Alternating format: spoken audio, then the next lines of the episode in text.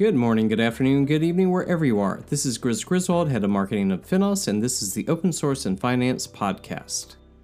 And on this episode of the podcast, I sit down with John Mark Walker, who's the director of the OSPO at Fannie Mae. I'm entitling this Open Source and Finance 101 podcast as Empathy. It could drive the world and also drive open source, so we get into it and more. Sit back, relax, and hit the music.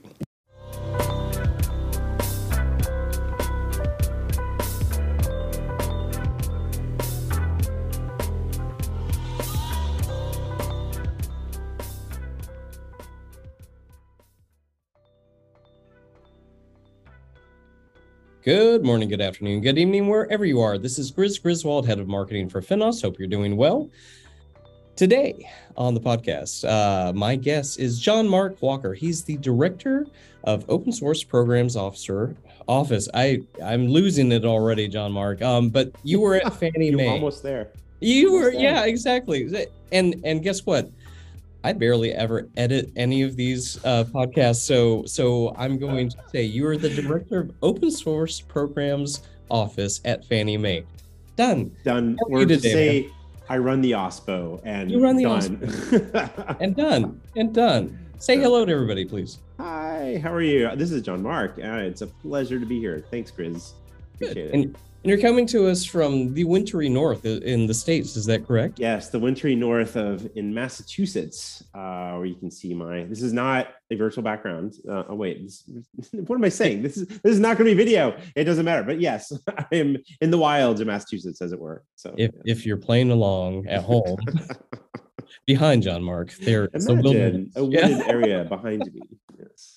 That is what's fun about this is we're hanging out, we're talking, but everybody who does listen to this podcast knows that, you know, like, I want to know more about, you know, you, you know, kind of your journey through to get you where you are now, and then, you know, and then we have some other places that we can go as well. So. You know, tell us about John Mark. Tell us about, you know, kind of what brought you. And I'm going to go ahead and say that I know this from a long time ago. I would say, you know, definitely one of the OG when it comes to open source, especially if you anybody that has SourceForge in their yes, yes, to me is OG or pretty close to it. So yes, I was. Sorry, go ahead.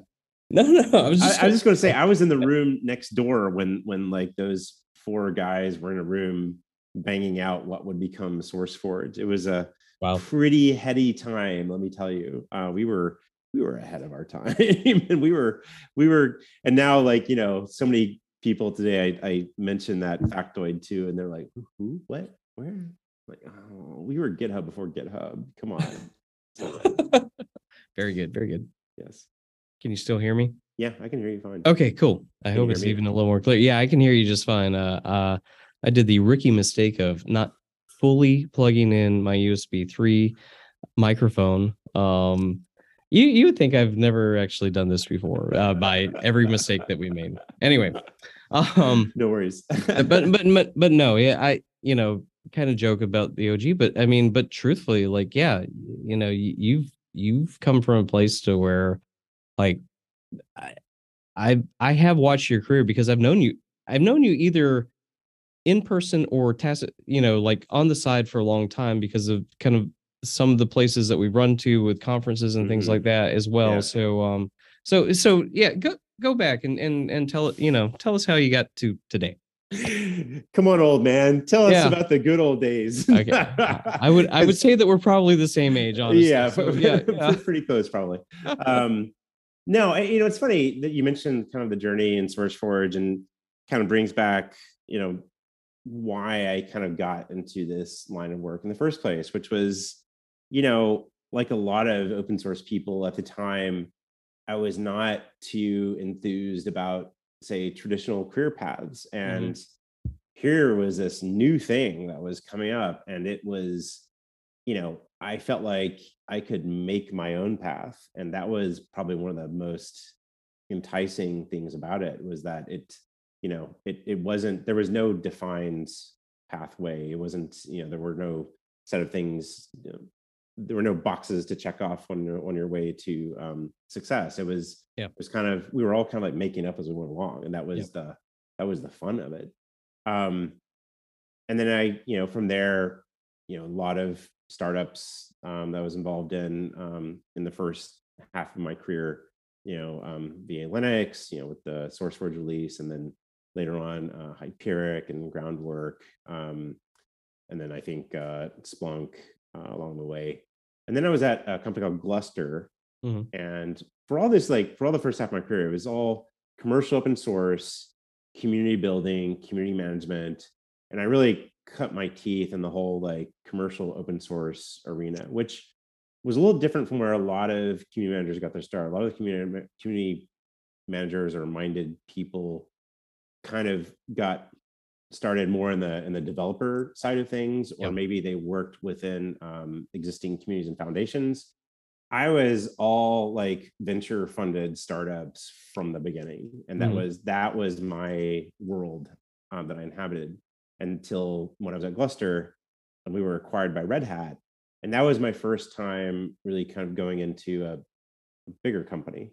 And it's the first time I really got an eye full of big company problems. And not only was Red Hat, you know, a larger company I'd been at, they were also, you know, a vendor to lots of very large traditional enterprises. And so I got some insight, you know, via that way too. And it really kind of like helped me to recenter my thinking and think beyond just the, you know, okay, we've got this community that we want to market and grow and build. And now I was thinking beyond that and thinking about ecosystems.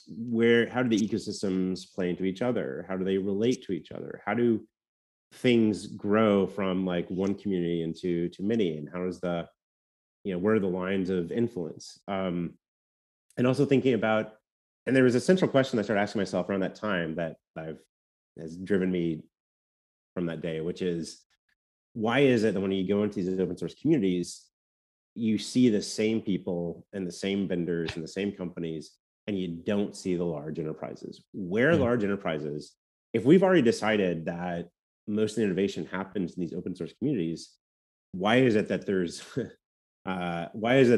a paucity of, you know, company diversity participating in these communities? And there's, of course, there's also a paucity of people diversity as well, but that's something related, but also important.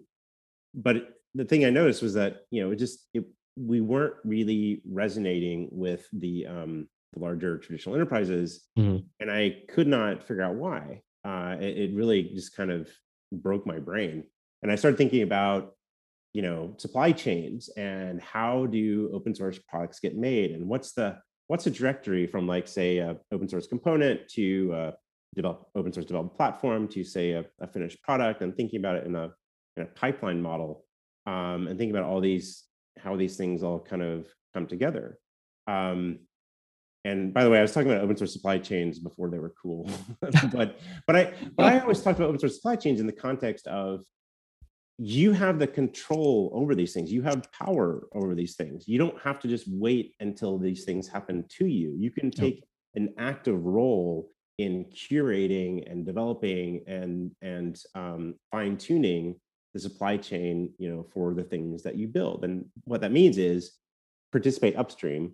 And I've been kind of beating the drum around going upstream and participating upstream for about 10 years now. And that took me down a path of, you know, once I was in the Gluster community and finishing that up, really kind of, you know, going into companies like EMC, and then later on, you know, Capital One, and now Fannie Mae. And I think I've finally come around to understand why it's taken so long for these companies to participate. And it's because, you know, they've been sold the line that open source is risky. And there are risks, and I'm not going to say that there aren't, but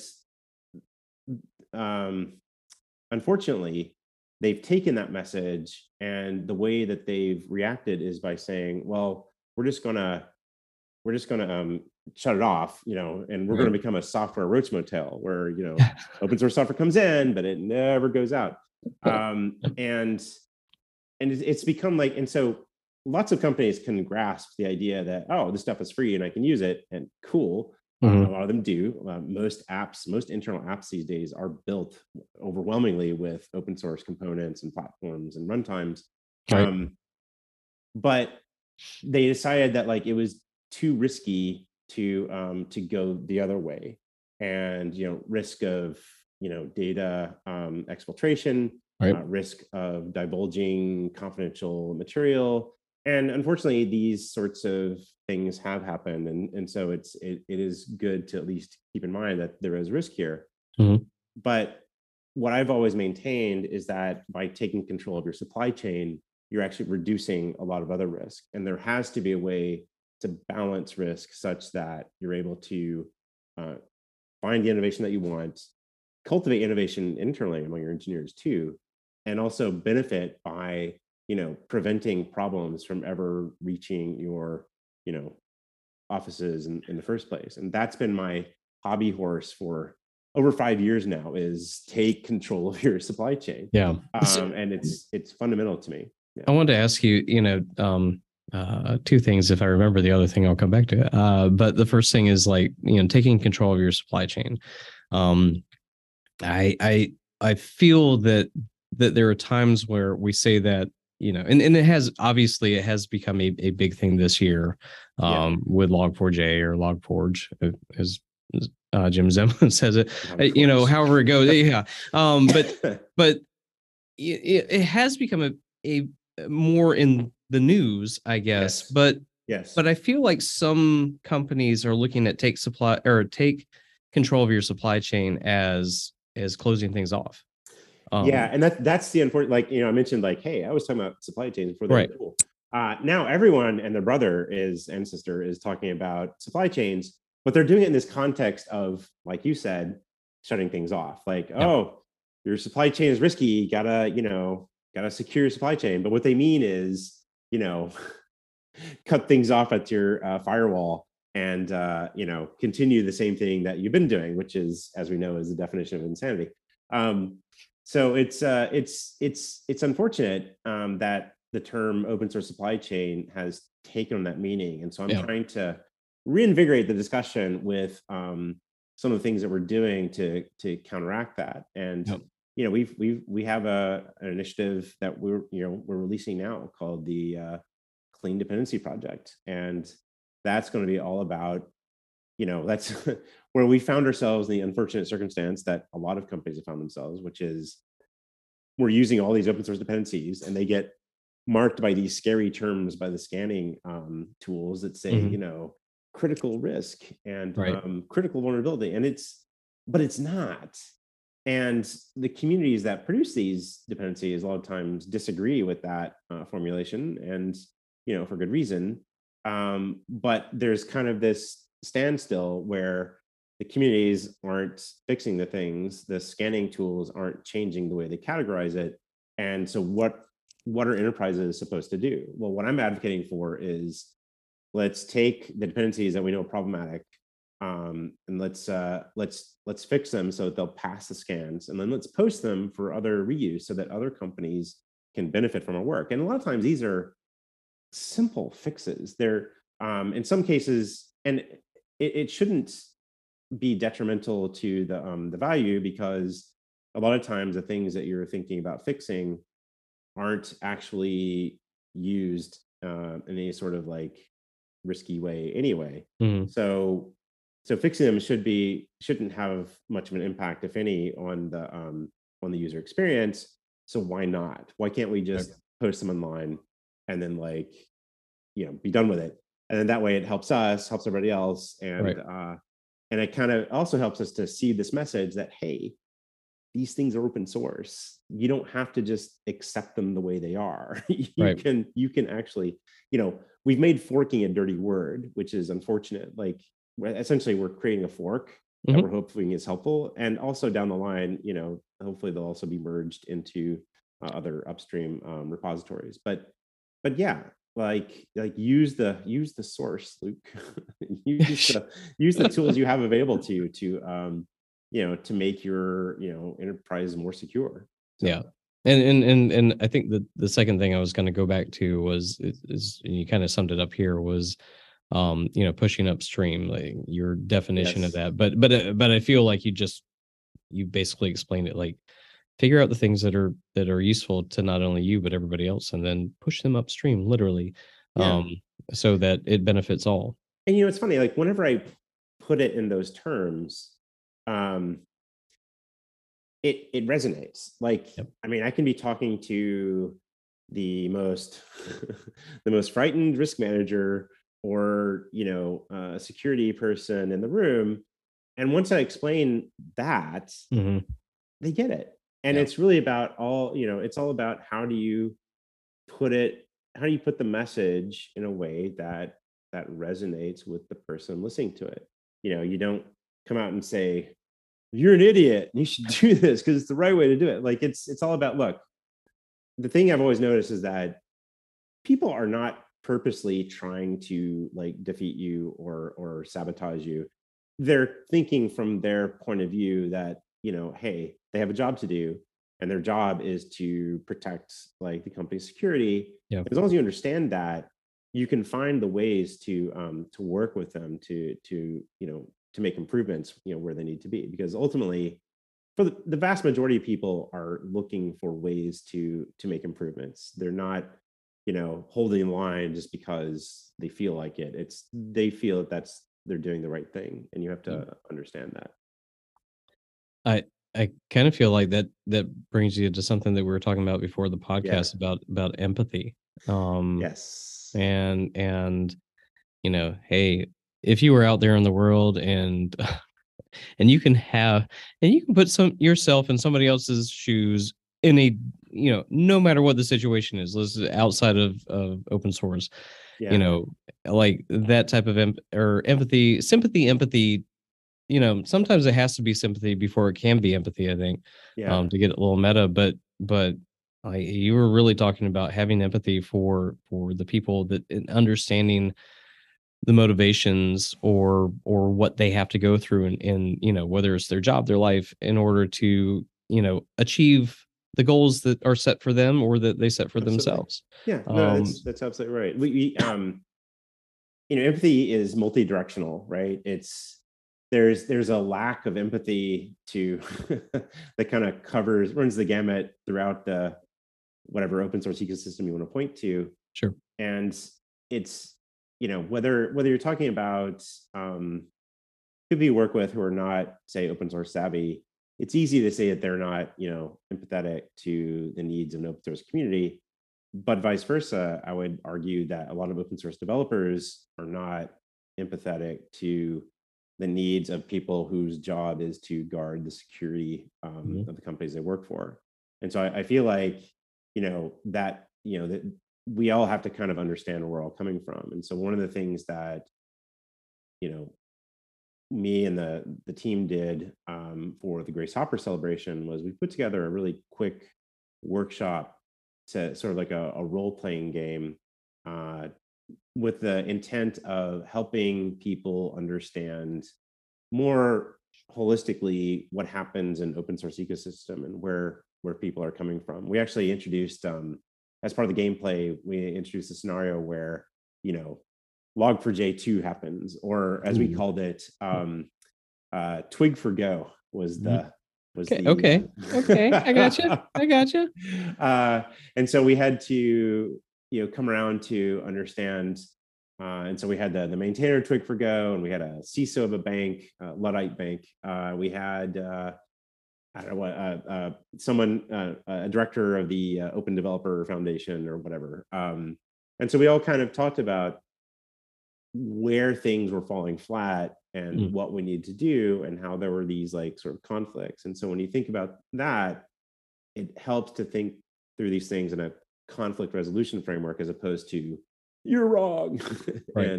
And I said you're wrong. So, listen to me because I know what I'm talking about. So, so we're going to continue to iterate on that, and I'm hoping that we'll be able to do some more do some more workshops like this as we build out that idea. Calling it the open source game. So no, that awesome. It might be coming to a city near you. Soon. Can we expand on a little bit too? And maybe, I was trying to think about your initiative. By the way, as side commentary, both John, Mark, and I have not. Yeah, we've both been sick. Yes. So yes. I keep going on mute while you're talking to cough. But anyway, so thank you for we were trying to do this earlier, and then he got sick. Yes. So I'm glad we're finally getting a chance. But I was trying to see if with the initiative that you're working on, I assume this through Fannie Mae. Is there a way to kind of now take the open source game and say, like, here's some of the things that, in an initiative like this, we might have to think about, as far as, or not we have to think about, but the individual, we will not put actual names to anything, but the individual players might need to think about in order to become more empathetic, so the initiative like that actually has legs and works for others as well. No, absolutely. The idea, came to me. I've been thinking about this for about 5 years, mostly because I kept noticing how many times I have to say the same things to explain open source things. And I was like, there's got to be a way to make these things stick. So we don't have to keep repeating ourselves. Or to use the line that I've used seemingly every year since 2005, is it's 2022. Why do we still have to explain this stuff? Because by now, like, if you'd asked me 20 years ago, like in 2002, rolled back the clock and said, what do you think you'll be doing in 2022? I would have said, well, I'm not going to be working in open source because everyone will get it by then. Everybody will get it by then. If you still have to do rah open source, which think about it. When we were doing, I think you were part of, I don't even know if I'm allowed to say POSCON anymore. But POSCON, and then that rolled into all things open. That for me, have rolled into now. Symphony Software Foundation, into Finos, like I remember, and I've said this a couple of times on this podcast, 15 years ago, we were talking rah open source, and that's what every single open source conference was about. It's like, you can do it and everything. Yes. And then what I have noticed in the open source community in larger tech, that, it's not a thing anymore. It's more like, okay, there's a little bit of rah to get you going, but for the most part, it's like, now get some work done. Yeah, and really coming, I still feel, and you probably run into this every day. I don't, since you do work for a regulated, company, like coming into a regulated industry in financial services, but you see this in medical, you see this probably in energy and in places as well, that like you have had to say rah open source for the past 5 or 6 years, because there are definitely folks that don't understand that. But that goes back to the empathy. Like, they don't understand it because it's not part of their plight. That's right. It's not part of their life. They haven't had to deal with it. Yeah. And then you get the other effect, which is, some people do say rah open source, but they don't really understand what they're saying. So conceptually they're there, but but they miss a couple things, like open source is a free for all. Like, not exactly. Open source means no hierarchy. It's an anarchy. Like, no. So there are like so many parts of this that even when they get there with the enthusiasm, there's like a few things you have to correction. Some little course corrections that have to happen. But there is definitely a, and a lot of developers, it's funny, like even now, like I'll I'll interview people from colleges and I'll be like, what's your GitHub ID? And like, which open source projects have you made contributions to? I'm like, yeah, it's 2022. What are you doing? So anyway, you get off my high horse there a little bit. That makes me take pause, honestly, because something that I feel like, we've been espousing, within this community is that I've thought that, especially for folks, I was going to say kids, I'm sorry, folks that, are in college right now and going through as developers that, my full thought after talking to university, professors and things like that, and seeing things that like, I thought that would really be, and we have said that, like your resume is on GitHub. Yeah. And that does make me take pause when you say that you're getting some interviews that are not, I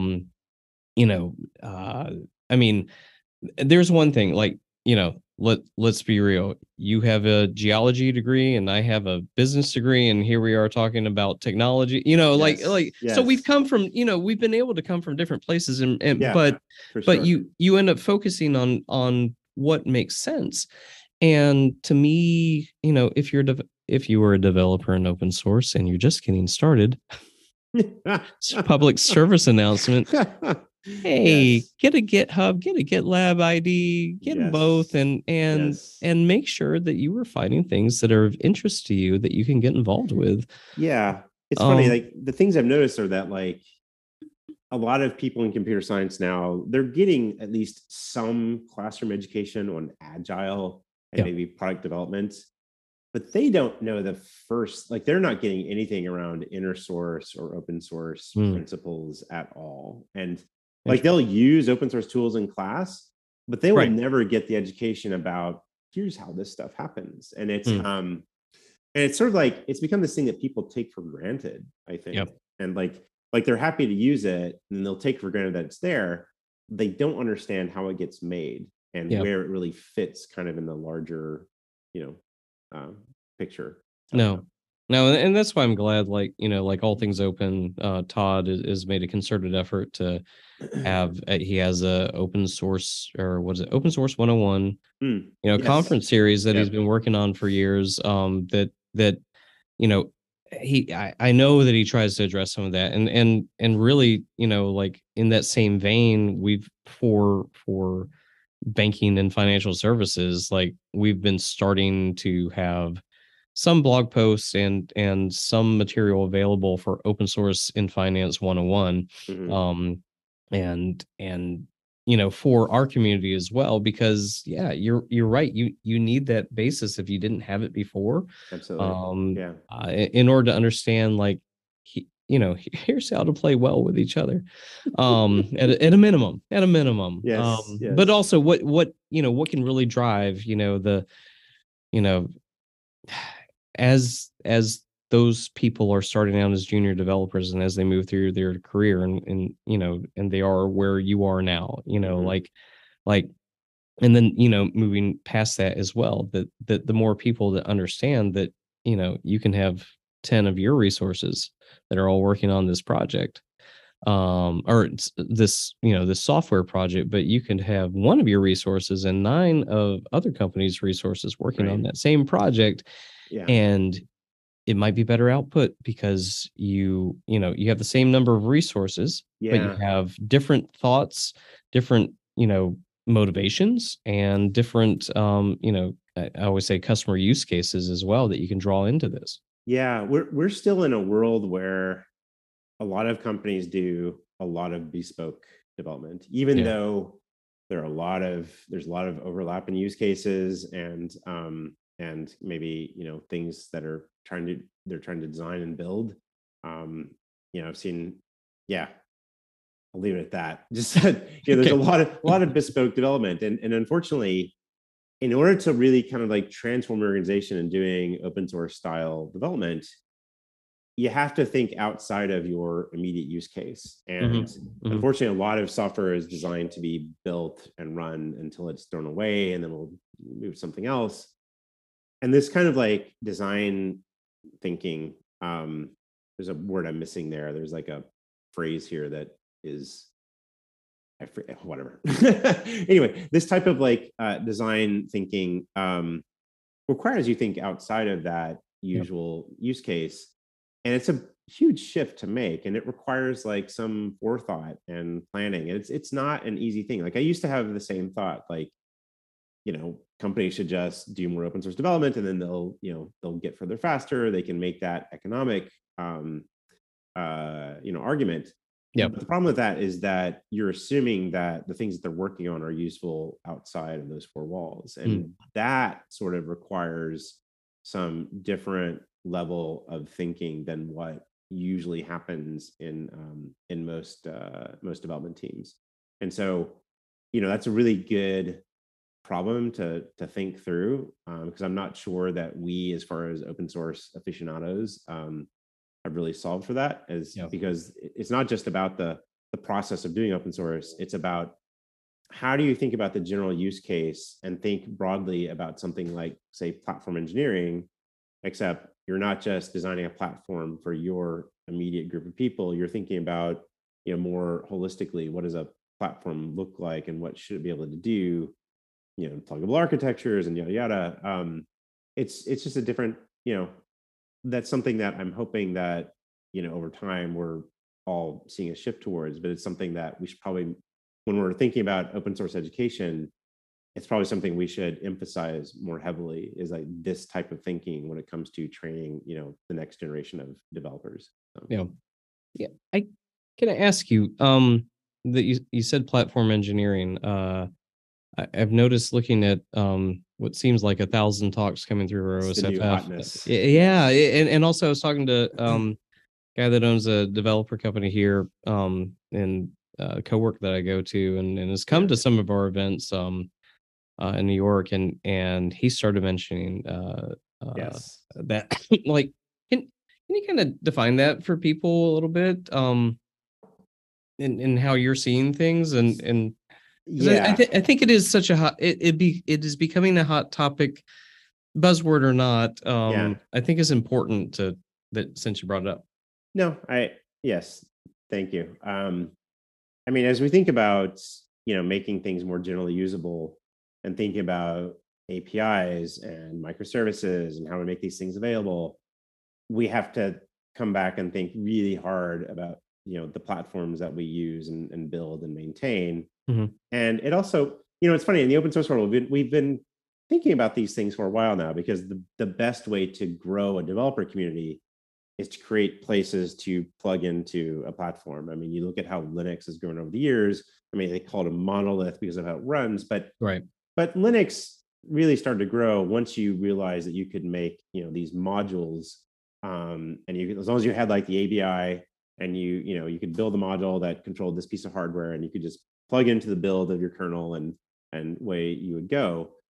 And that was kind of central to Linux's, you know, success and growth. And that model has been replicated a lot of other places, whether it's, you know, whether it's the Apache web server or any number of other like large platforms you can think about that have been successful. I mean, Kubernetes right now. Right. I mean, that's the Kubernetes with like the operator framework and other things you use to plug into like a Kubernetes, you know, backplane is pretty foundational to its success. So it's really taking that type of thinking. How do we build this platform, and how do we intentionally build it to support multiple use cases and make it pluggable, and that's really kind of the that's really kind of the underlying piece of it.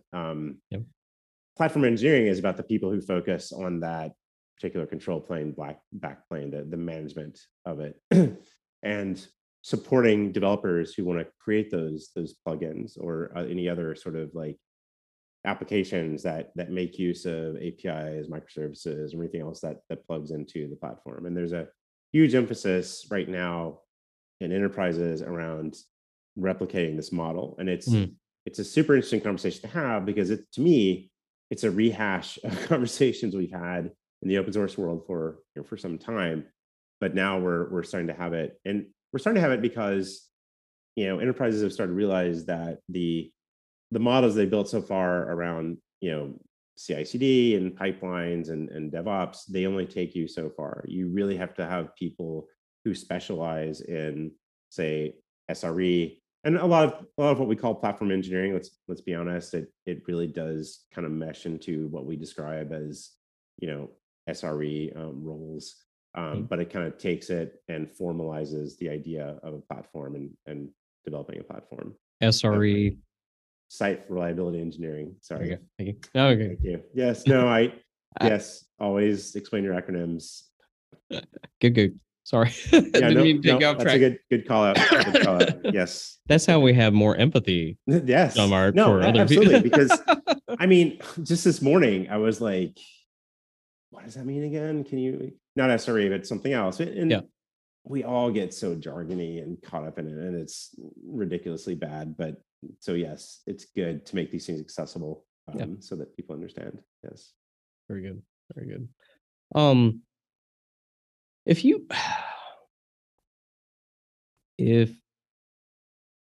you had, you know, one or two things to say on where you see open source and financial services going. We're getting towards the end of the year, obviously, for 2022 and start looking into 2023. But, you know, are there some things out there that you're seeing for open source and financial services that you would say, like, hey, here's some things that we really need to pay attention to? And I didn't prep you for this, of course. Nope. Your predictions are always doomed to fail, like mine are. So not predictions, but yeah. No, but really things to pay attention to in the upcoming year, you know, whether we go into recession mode or not, whether we, you know, like have another global pandemic. I mean, like those things aside, not touching those. Knock on wood. Exactly. Yeah, exactly. Like, what should we pay attention to in open source, in financial services, you know, as a kind of an ecosystem, looking in, but then looking back outwards, I guess? So I'm going to take a break from my usual doom and gloom and present an optimistic view. Ooh. Yeah, I know, right? Because the thing I've noticed is that, you know, I was presenting along with a colleague of mine, Brittany Istenes, and we were presenting at DevOps Days DC. Mm-hmm. And it was all about kind of like take control of your supply chain, yada, yada, Clean Dependency Project. And I happened to mention in passing that, you know, we're coming up on the 1 year anniversary of Log4j. Yeah. And there's an instant hiss across the audience, and I've never experienced such a visceral reaction to something I said on stage before. I mean, it was like, whoa. Okay. Wow. I'm like, I'm really sorry for triggering your people. Please forgive me. But having said that, I have to say that the whole Log4j, Log4Shell incident, I hate to get little fingerish, you know, or, you know, chaos is the latter, but the fact of the matter is when Log4j happened, it opened some eyeballs. Yeah. And as I mentioned, you know, it also kind of maybe led us down some bad paths. And when it comes to thinking about open source supply chain security, but from my perspective, it also opened up avenues that may not have been open before. But when you think about the messages I'm trying to deliver around going upstream, you know, hey, take control of your supply chain, I found that those messages have been resonating a lot more in the past year than they did before. Because I remember, like, I mean, I went on stage with our mutual friend Todd, at the there was an OSSF, you know, back when Finos became 2017, right? 2017, 2018, It was like the year. It was the year after. It was the year after the Equifax. Issue. Okay, yeah, it was BNY Mellon 2017 in New York. That's right. Yeah, I remember. Yeah. And I started talking about, well, here's what happened with Equifax and blah, blah, blah, supply chains. And that like, and people are like, yeah, okay, that's nice, whatever. Yeah. But it didn't really like, for whatever reason, it just didn't capture the imagination the way Log4j has captured everyone's attention, and everyone's saying, okay, never again. Which again, that can lead you down some bad paths, but I think it's an opportunity to continue this education and get people on the right path. And I've witnessed a lot of positive reception to our efforts with the Clean Dependency Project and the whole message around going upstream. Good. And I sense that this could be a transformational moment in how we think about the way enterprises work with upstream communities. Mm-hmm.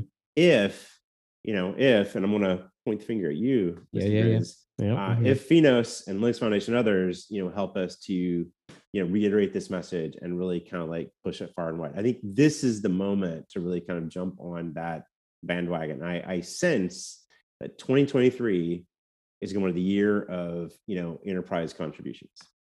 I like that.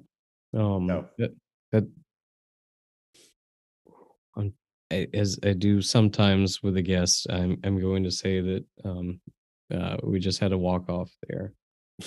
Walk-off home run, or I don't know what it is in cricket for friends across the pond, but and I keep asking and I haven't gotten it yet.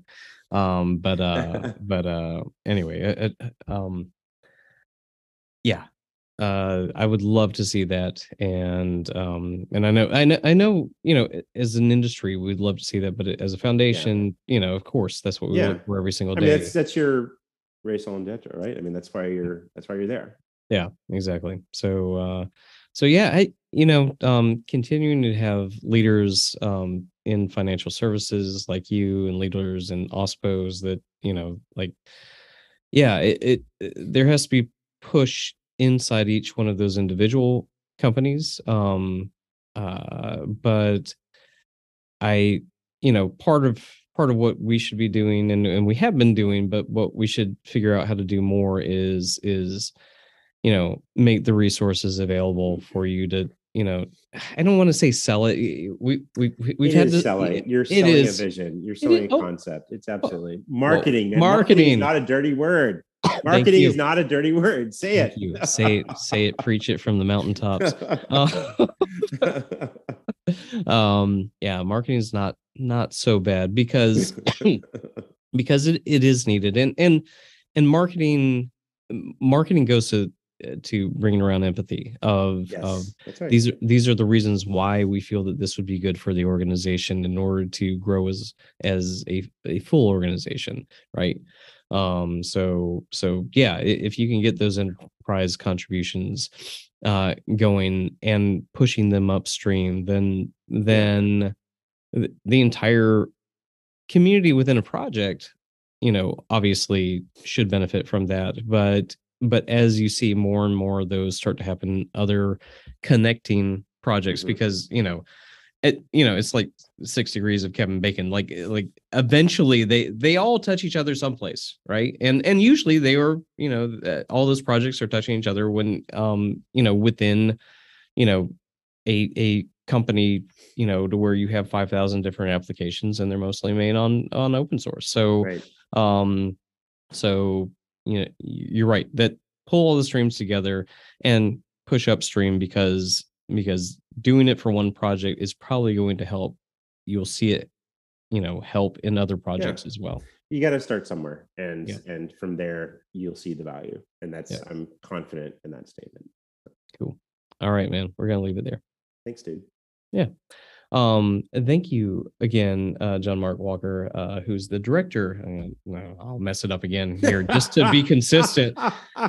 Is the director of Open Source Programs Office. I think Open Source Program Office is the OSPO. Also that. OSPO at Fannie Mae. If it's cool, I'll leave your LinkedIn link in the show notes. Is that okay? That's totally cool. Yep. Cool. And so if you want to reach out to John Mark, about Fannie Mae things, but if you want to reach out to him as far as like, again, what I have found over many years of being in this industry again, like, you know, you find people who get it, and I'm not trying to be religious, you preach it. You know, yeah, and you know, John Mark has always been one of those people. And so get in touch with him and you know, see, you know, if... Yeah, I love how we've been dancing around the idea that I'm old. Oh, yeah. Yeah, no, yeah. Kids, let me tell you. Who are you? Sorry. John Mark is not an old geezer. I appreciate that. Thank you. He has a wealth of knowledge over many, many, many, many, many years. Decades even. Yeah. Exactly. So, but thank you again, John Mark. I appreciate it, and looking forward to seeing you in less than a month and a half, it's in New York for OSFF. Coming up soon, absolutely. Yep. Thank you. All right, man. So appreciate it again, and with that, to the audience, I'm going to say thank you and good day, good night, wherever you are. Awesome, thank you. All right. Well, we hope you enjoyed that conversation between John Mark Walker, who's the director of the OSPO at Fannie Mae, and I. Thank you for listening to our flub-ups and everything. They were mostly mine. No, they were all mine. That's right. So I hope you had some fun. I hope you learned something. And I hope that you take some empathy into what you do daily, but also what you do within open source as well. So with that, please get involved with the Open Source and Finance Forum coming December 5th, December 8th, 2022. There we go. One more for you. And then get involved with us at finos.org or email us at help@finos.org. We're looking forward to getting in touch with you, looking forward for you to get in touch with us, and join us in our projects, join us in our conferences, join us every day. So with that, I thank you again, and I will say good day, good night, wherever you are.